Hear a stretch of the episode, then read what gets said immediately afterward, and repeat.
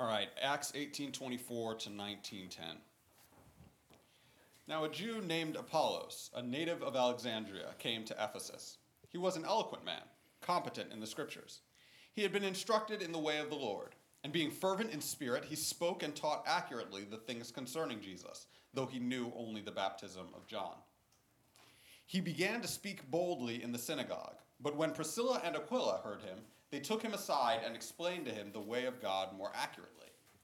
And when he wished to cross to, Acha- to Achaia, the brothers encouraged him and wrote, and wrote to the disciples to welcome him. When he arrived, he greatly helped those who through grace had believed. For, for he powerfully refuted the Jews in public, showing by the scriptures that the Christ was Jesus. And it happened that while Apollos was, was at Corinth, Paul passed through the inland country and came to Ephesus. There he found some disciples. And he said to them, Did you receive the Holy Spirit when you believed? And they said, No, we have not even heard that there is a Holy Spirit. And he said, Into what then were you baptized? They said, Into John's baptism. And Paul said, John baptized with the baptism of repentance, telling the people to believe in the one who was to come after him, that is, Jesus. On hearing this, they were baptized in the name of the Lord Jesus. And when Paul had laid his hands on them, the Holy Spirit came on them, and they began speaking in tongues and prophesying. There were about twelve men in all. And he entered the synagogue and for three months spoke boldly, reasoning and persuading them about the kingdom of God. But when some became stubborn and, and continued in unbelief, speaking evil of the way before the congregation, he withdrew from them and took the disciples with him, reasoning daily in the hall of Tyrannus. This continued for two years, so that all the residents of Asia heard the word of the Lord, both Jews and Greeks. This is the word of the Lord. Thanks be to God. You may be seated. I think you may be seated. You may be laying down, um, but try to stay awake. Let's pray. Father, we do thank you for your word. Uh, we we ask that it would, it would invigorate us. It, uh, it would also bring uh, what sa- the Sabbath is supposed to be, Lord, not just a rest from work, but a spiritual rest. And so, Lord, would you give our hearts uh, rest this morning uh, through the, the preaching of your word, uh, through the power of your word, and, and through the spirit of your word that, that is coming into our hearts this very day. We pray this in Jesus' name. Amen. Well, it takes a big man to admit his mistakes and I am that big man.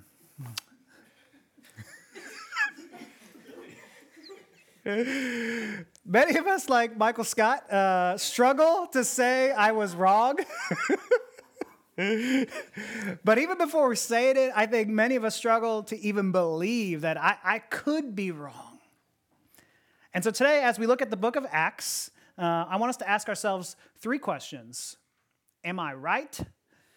Am I wrong? And am I okay?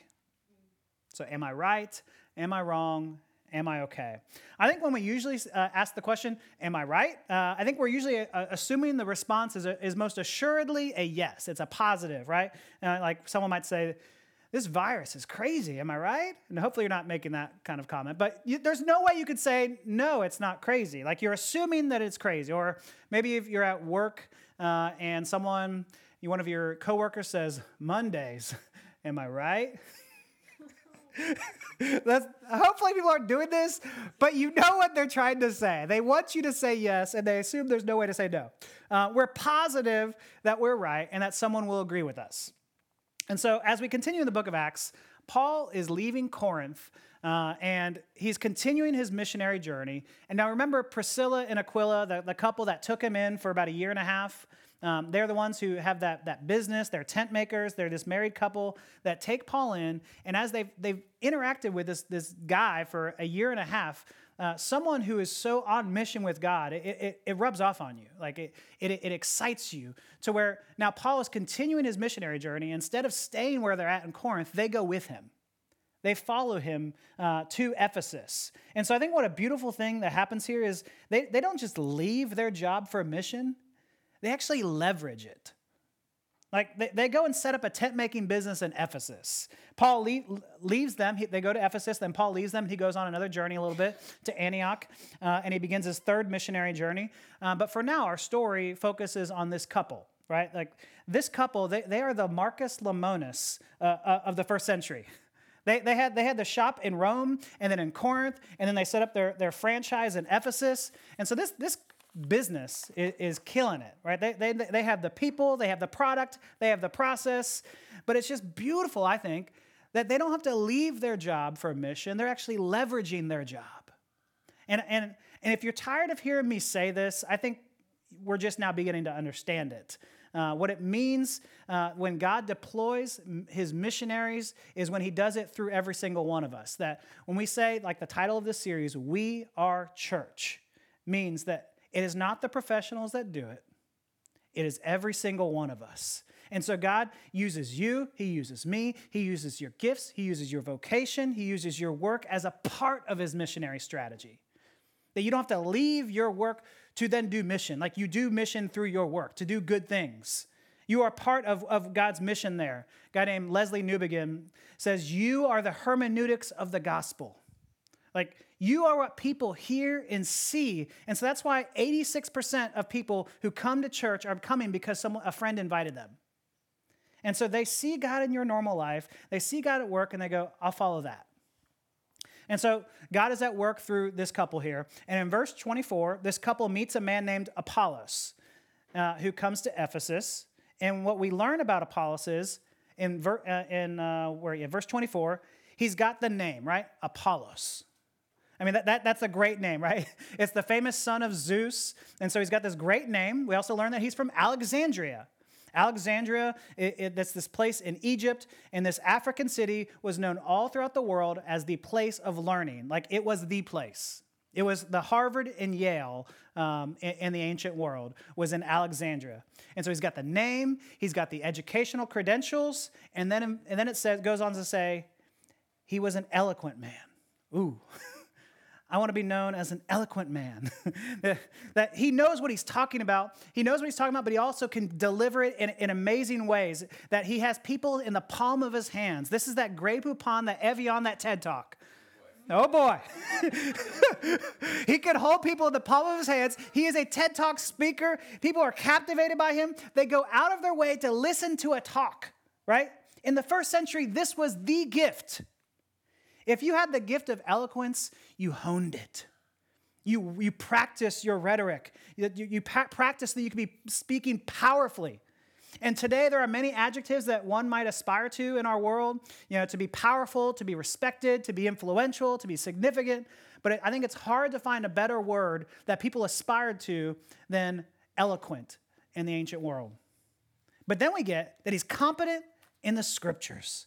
So he knows the Old Testament well right? He's being well trained, but maybe his best feature comes in verse 25. He was instructed in the way of the Lord. He was fervent, which means like he was boiling, he was seething with passion. And so, and then he spot he spoke and taught accurately the things concerning Jesus. And so he knows the Old Testament, he knows, he knows things about the Old Testament, things that are pointing to the Christ, pointing to Jesus. He knows that Jesus is the Christ, and he speaks with passion and with boldness. And in the synagogues, he was refuting Jews powerfully. And so he's fantastic. Am I right? Yes. if he was a preacher at your church, you would be thrilled. Am I right? Yes. If you don't have the mic, people are saying yes. well, in verse 25, the end of it says, though he knew only the baptism of John. And you go, what? John the Baptist was, was a forerunner to Jesus who, who, who baptized a baptism of repentance uh, and preparation for Jesus. And so he, he didn't know that Jesus taught a new baptism. But for Apollos, though, I, I think we need to see that his teaching wasn't inaccurate, it was just incomplete. He needed more information. And, and this is a very specific time period for this whole thing. Like, he, he just needed a little bit more information that, that we don't have right now. Like, we're, we're not in that same situation. We've had 2,000 years of, of experience and stories and Bibles being passed out that we know this. But the, the news hadn't made the rounds yet. This passage only paints Apollos in, in the most positive light. And so let's not cast him out of the kingdom for missing this one theological point. This is no blight on his character. He's orthodox. It says he speaks only accurately. But let's look at how he learns. Priscilla and Aquila, and it says Priscilla first, the, the woman, probably because she was the one who took the lead here. Uh, in verse 26, they took him aside and explained to him the way of God more accurately. Lord, give me friends who love me enough not just to pad my ego, but will actually tell me things aside and private and explain to me where I'm wrong. Amen. I've had some of you do this uh, with me on a number of occasions, more often than I'd like to admit, and, and, and I needed it. And I don't want to hear any more amens on that.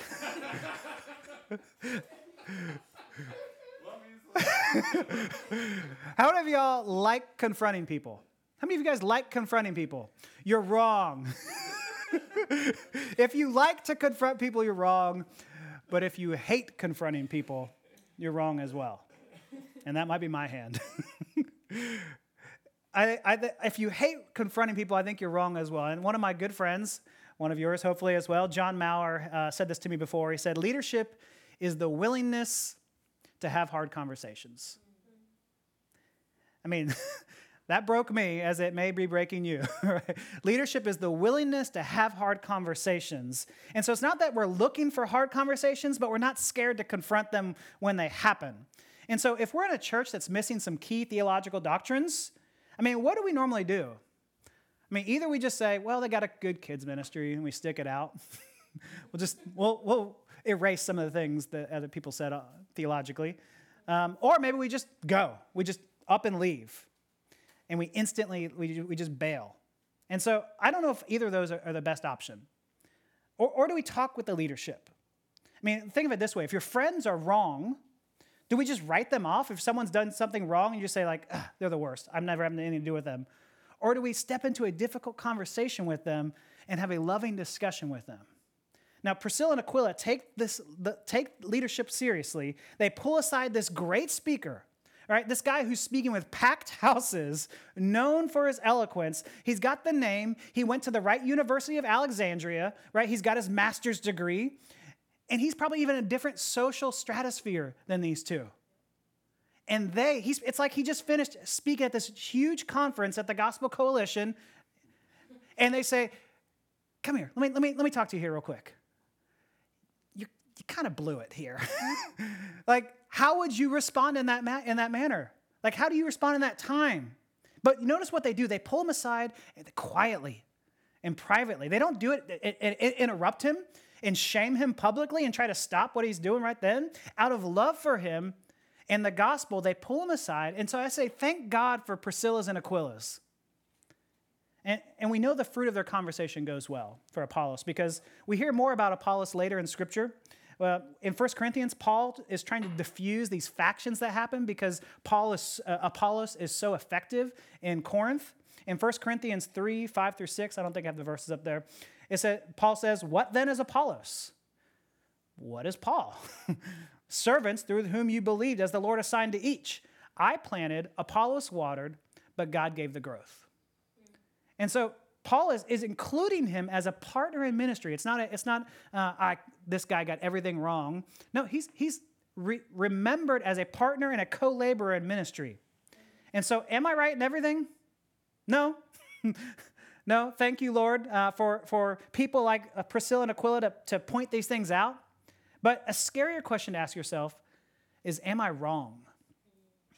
Am I right conveys a, more of a confidence uh, in your position, but am I wrong conveys some doubt. Like, like maybe I've missed something. I don't know if you guys have ever taken a, a multiple choice. Our camera for Instagram just went goodbye. Um, I don't know if you guys have ever taken a, a, a multiple choice exam and you've start answering the questions and you got every single answer in the last four or five questions was the letter D, and you're like, could it really be D all the way? It's usually C. and so at some point you go like, am I wrong? Am I doing something wrong here? And so you, this, the doubt starts to creep in there. Something serious is happening here. And so after this talk with Priscilla and Aquila, Apollos goes off, and we have sort of a parent trap moment right? You know, Apollos goes to Ephesus, and then Paul, who was in Ephesus, or wasn't, Apollos, who was at Ephesus, goes to Corinth, and, and Paul, who was in Corinth, goes to Ephesus, right? They, they just kind of swap in, places there. But when Paul comes to Ephesus, he finds this, these group of disciples who, who may prove to be the leadership of the church in, in, in Ephesus, which Paul later writes the scripture Ephesians, which we've used in our, our service here. Um, but these disciples equally don't seem to fully grasp something about the scriptures. I think, but the difference between what is said about Apollos and what is said about these disciples is that Apollos seems to have been well learned, right? That he, he had a big grasp on the scriptures. He understood it all pointing to Jesus. Uh, but this group here, as we see Paul's teaching them, in verse uh, 19, verse 2, I mean, he's starting to see that something's off. Did you receive the Holy Spirit when you believed? right? I mean, it's kind of a bold question to ask someone. Did, did you receive the Holy Spirit, Aaron? Uh, I'm not sure. I mean, it's potentially insulting. But, but it's a willingness to have hard conversations, right? And they reply, No, we have not even heard that there is a Holy Spirit. And so if you're like, Wait, what? How did you not know there's a Holy Spirit? You're not alone. Because verse 3, the next verse, Paul says, Well, into what then were you baptized? And they say, Into John's baptism. And you're going, What? do, you, do you know that there's a better baptism out there? that the baptism of Jesus in the name of the Father, Son, and the Holy Spirit, like, they've never heard of this. How, how is that possible? Repent and be baptized. Is that ringing any bells? Like, go make disciples of all nations, baptize in the name of the Father, Son, and Holy Spirit. Still nothing? and you're like, oh yeah. Why don't you tell it to me like, like how you heard it? like, how are you not hearing this? Y'all, I, I'm actually really, really sad that today was going to be the day that we had our first baptisms in Mosaic. Today was going to be the day we had a couple adult baptisms and a couple children baptisms. And I'm just, I mean, lament with me. Everyone just sigh out loud. Ugh. Right? Like, we, we want this. We want to be together. This, it grieves me that we're not doing this. Baptism is a beautiful thing. But, but these people, I mean, they sound similar to Apollos, right? But they sound a little bit, little more ignorant than Apollos. They're not really sure. He's a learned man. These seem like newbies. They didn't even know that there was a Holy Spirit. And y'all, I'll admit, I struggled with this text this week. I went back and forth a lot because the commentaries go back and forth a lot. You read one commentary and they say these people can't be Christians. You read another commentary that says they are. You read another that says maybe they might be, but we're not sure. Another one says, well, maybe Apollos is, but they're not. And they, they, they, they, it's going all over the place. And, and I, it was hard to take a stand on this, but I, I, I landed because one of my good friends, guy you may know, Malcolm Foley, uh, pointed out in verse 2 when he says, Did you receive the Holy Spirit when you believed? Signaling that they believe. Like, how Paul would know to not use that word if they actually believed. He gives them credit for this. And so it's not that they don't believe, it's just that they're ignorant. They, they have followed John, who was all about Christ, right? John was, was, was preparing the way for the Christ who would pay for the sins of the world, but they didn't know the full story. They didn't get the memo. No one sent them the newsletter, right? They, they hadn't been told it's better than you even know. Amen? It's better than I even know.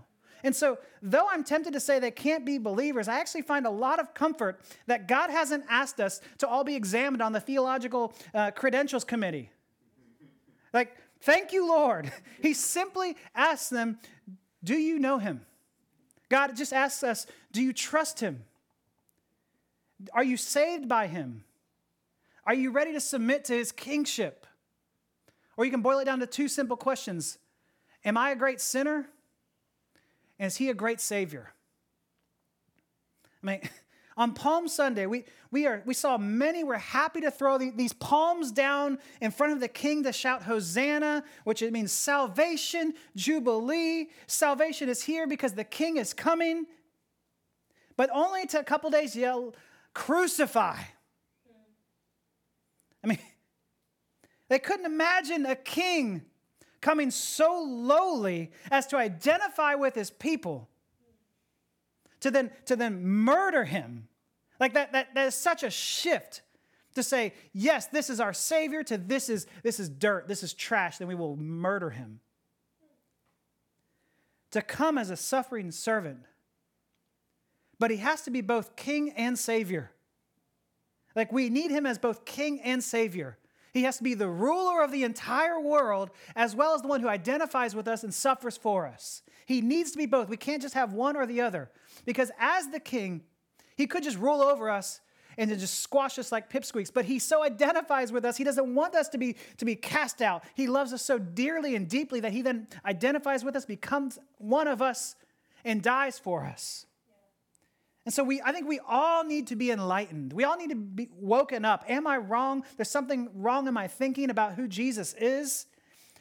But here's the beautiful thing when Paul confronts them and tells them about this, they respond and they're baptized into Christ, and the Spirit comes on them, and then they start speaking in tongues. And I just want to say, I, I don't think we need to say that every time you believe or um, every time you're baptized, um, that you start speaking in tongues. I think this is descriptive, it's not prescriptive, right? This is just saying what happened to them. This is what happened to these people because if we look at elsewhere in the book of Acts, when someone believes, like the Philippian jailer, they didn't just start speaking in tongues. We look at the, the leader of the synagogue in Corinth, he believed, nothing happens then. And so the gift of tongues is it's a gift, right? Some get, have some have it, some don't.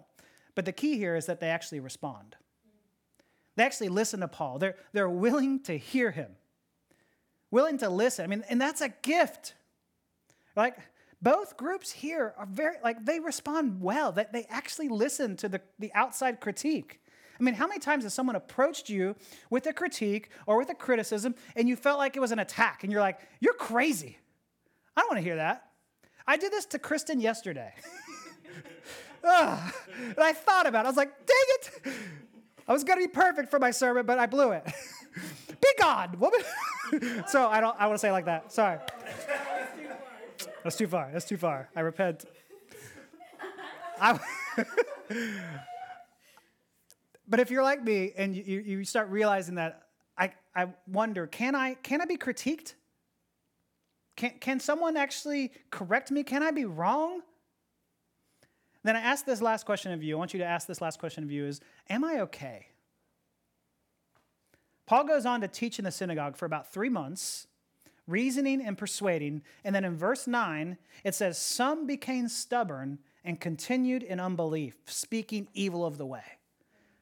So much so that, they, that, that Paul had to leave the, the, the, synagogue and go to the Hall of Tyrannus, which is this educational center, like a school, uh, maybe an elementary school where their church plant begins, right? You know, churches are in, in, in elementary schools all the time here. Um, but the scary thing that, that Paul encounters right here and that we should be scared about is that when one is confronted with the truth, faced with logic and reality, are you incapable of admitting that you're wrong? I mean, this is what it means to be stubborn, to be incorrigible, not to be able to be corrected or to be improved or reformed. I mean, can you be wrong? I mean, some of you don't struggle with this. You may only see the wrong in yourselves. And I would say for you, your job is to see how loved and cherished you are, Go, go to the, the, the promises and, and the, the hope in Scripture. But others, they can't see where they are wrong. And some of you have met people like this that certain people will never admit they're wrong. And you guys can think of that person right now. Maybe you can think of that argument that you had with someone recently. And the other person is just so sure of their view. And maybe you've even gone so far as to prove them that they are wrong based on facts and history. Like, there's no way they could argue out of this. And yet, they still don't believe you. Why? Well, I would argue that they're not okay, that something is going on deeper inside of them. I mean, psychologists talk about people who just can't be wrong. They, they, they, don't do that because of how strong they are, that, that they're just so strong willed. It's actually because of how fragile their ego is. That they're admitting, like they're admitting uh, that they had made a mistake or that they were wrong is just fundamentally too threatening to, for their egos to tolerate. And so accepting that they were wrong or absorbing that reality would be so psychologically shattering that, that they have this defense mechanism that does something remarkable to just avoid it. They literally distort the perception of reality so that they can't be wrong. And if this wasn't so dangerous, this would just be fascinating to watch. That their defense mechanisms protect their fragile ego by changing the facts in their mind so that they are no longer wrong or culpable. That's what these people are doing here when, when Paul confronts them. When, when we repeatedly exhibit this kind of behavior, we are by definition what psychologists call psychologically fragile. And so I ask you these three questions here today Am I right? Is my view of Jesus complete? Or is it possible that there's some areas I can grow? Am, am I wrong? Where is that dark cloud over my thinking that tainting my fuller picture of the kingdom? And then lastly, am I okay? If someone were to challenge me like they had challenged Apollos, like I challenged these 12 people here, would, would I listen or would I immediately shut them out? I mean, I believe one signifier of a, of a gospel changed life is that you're teachable. I mean, you're willing to admit that you're wrong, or even that I can and will be wrong. Like, so that if someone comes to us and says, here's something you should consider, like, here's part of your character that's out of step with the gospel, even if 90% of what they're saying is wrong, that we're willing to listen to the other 10%. Even if it's only 10% of what they're saying is true about us, that we're willing to listen to it and not defend ourselves. We just take it and we chew on it. And the reason I think this is a sign of a changed life is because the way you respond to criticism, I think, reveals a lot about what you believe your security of your status is with Jesus. I mean, are you the defense lawyer or is Jesus? Do you have Jesus defending you or are you left to yourself? I mean, if Jesus is your defender, then you could say, absolutely, let me look into that. I have a defender. And so if Jesus is the defender, then not even the devil can throw shade at you, right? Because you've given the perfect, spotless record of a, another. I mean, if, if Jesus is your defender, he's taking your spotted, he's taking your crooked and broke and ugly record and says, Judge, we need to enter new evidence into the court. And so we enter this new evidence. We have a perfect record, a perfect life of his qualifications that are now yours. And his name is Jesus, Yeshua, which means God saves that he rescues, and it's not really fair because your defense attorney is also the judge. so I know I'm good here. I know I'm good with God. I don't have to right my wrongs because they've been righted. Like they've been righted by his death and his resurrection. But let me hear you out. If I believe that Galatians 2:20 is there is, is true, I have been crucified with Christ. It is no longer I who live, but Christ lives in me. Then let's hear it. Let's talk. Like, tell me of some of my character flaws. Because that type of contentment and that type of teachability and humility stems from the fact that, that I know that there but by the grace of God go I. Like grace of getting what I don't deserve. I know I don't deserve love. I know I don't deserve protection, uh, but I've gotten it. And so all of this would be far worse like, so I know I'm a sinner, but I also know I'm loved and I'm cherished by my Savior. And so, in that sense, I'm untouchable. And that belief is not just healthy for your soul, it's also attractive to the outside world. Because it's not only a sign of a gospel changed life, it's also how you get a gospel changed life. I mean, think about it. How do you reach someone who is stubborn and obstinate and incorrigible? Like, if they won't listen to reason, if they won't listen to you, how do you reach them? They may not listen to reason, they may not listen to, to the logic, they may not listen to you, your invites. How do you reach them? Well, lovingly, sacrificially caring for them at no benefit to yourself. In fact, at, at great cost to yourself, going out of your way to love them just because you love them. Not with an agenda, but just because you love them and care for them, then they start seeing the love of Jesus. They start seeing someone sacrificing themselves for them that they don't deserve it. They see the gospel and it changes things. It makes them want to hear you out.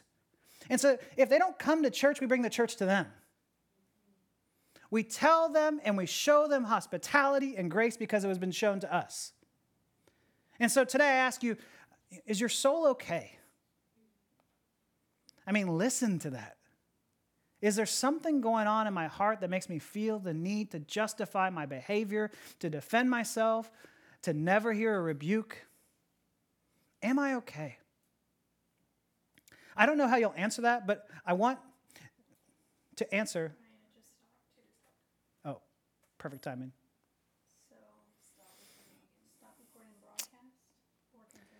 Instagram. This is the terrible time. I'm sorry. We're finishing the sermon. Facebook is out for a second. Um, stop recording.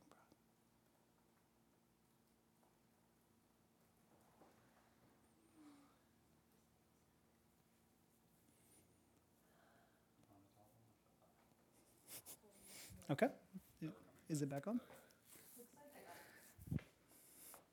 We back on?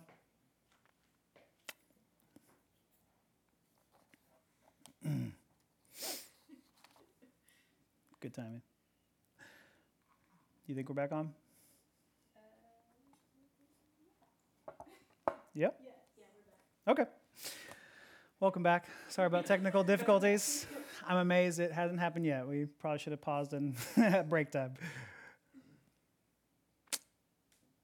We're asking the question Am I okay? Um, I don't know how you answer that. Ask your soul that question Am I okay? Like, I don't know how I would answer that, but I, but I want to answer I'm not okay. If I look at my heart and I would say, No, it's broken. I'm not okay, but that's okay because Jesus makes it okay. Right? That I'm not okay, but that's okay because Jesus makes it okay. And so what we're trying to say is all I need is need. I don't need to know all the theological T's and cross all the I's, cross all the T's and dot all the I's. I don't need to know everything about that that there needs to be known, but I need to know that I have a need for Jesus. That, that if I lose that, then I lost everything. Like if I lose my need for Jesus, then I'm in trouble. But if I'm able to say, I'm not okay, but that's okay because Jesus makes me okay, then I'll be open for business. like then I'll be open to, to let others teach me. And we will, we will, we will see like these disciples saw that someone might come along and say, you know, have you not heard the good news? Is this good? I mean, didn't you hear someone someone set up a trust fund with your name in it and you have 500 billion dollars in it? That is better than you even know. The good news is better than you know, it's better than I know. The gospel is fuller and more beautiful than I think. And so teach me, Lord. Teach me, show me something bigger and brighter this week. As we enter this Passion Week, let's not waste it. Teach me and reveal to me something that I hadn't seen in your character before. And so ask the Lord, go before the Lord and storm his, storm his castle and beg for him to show you a bigger, more fuller version of himself to you this week. And so let's make ourselves ever dependent upon Jesus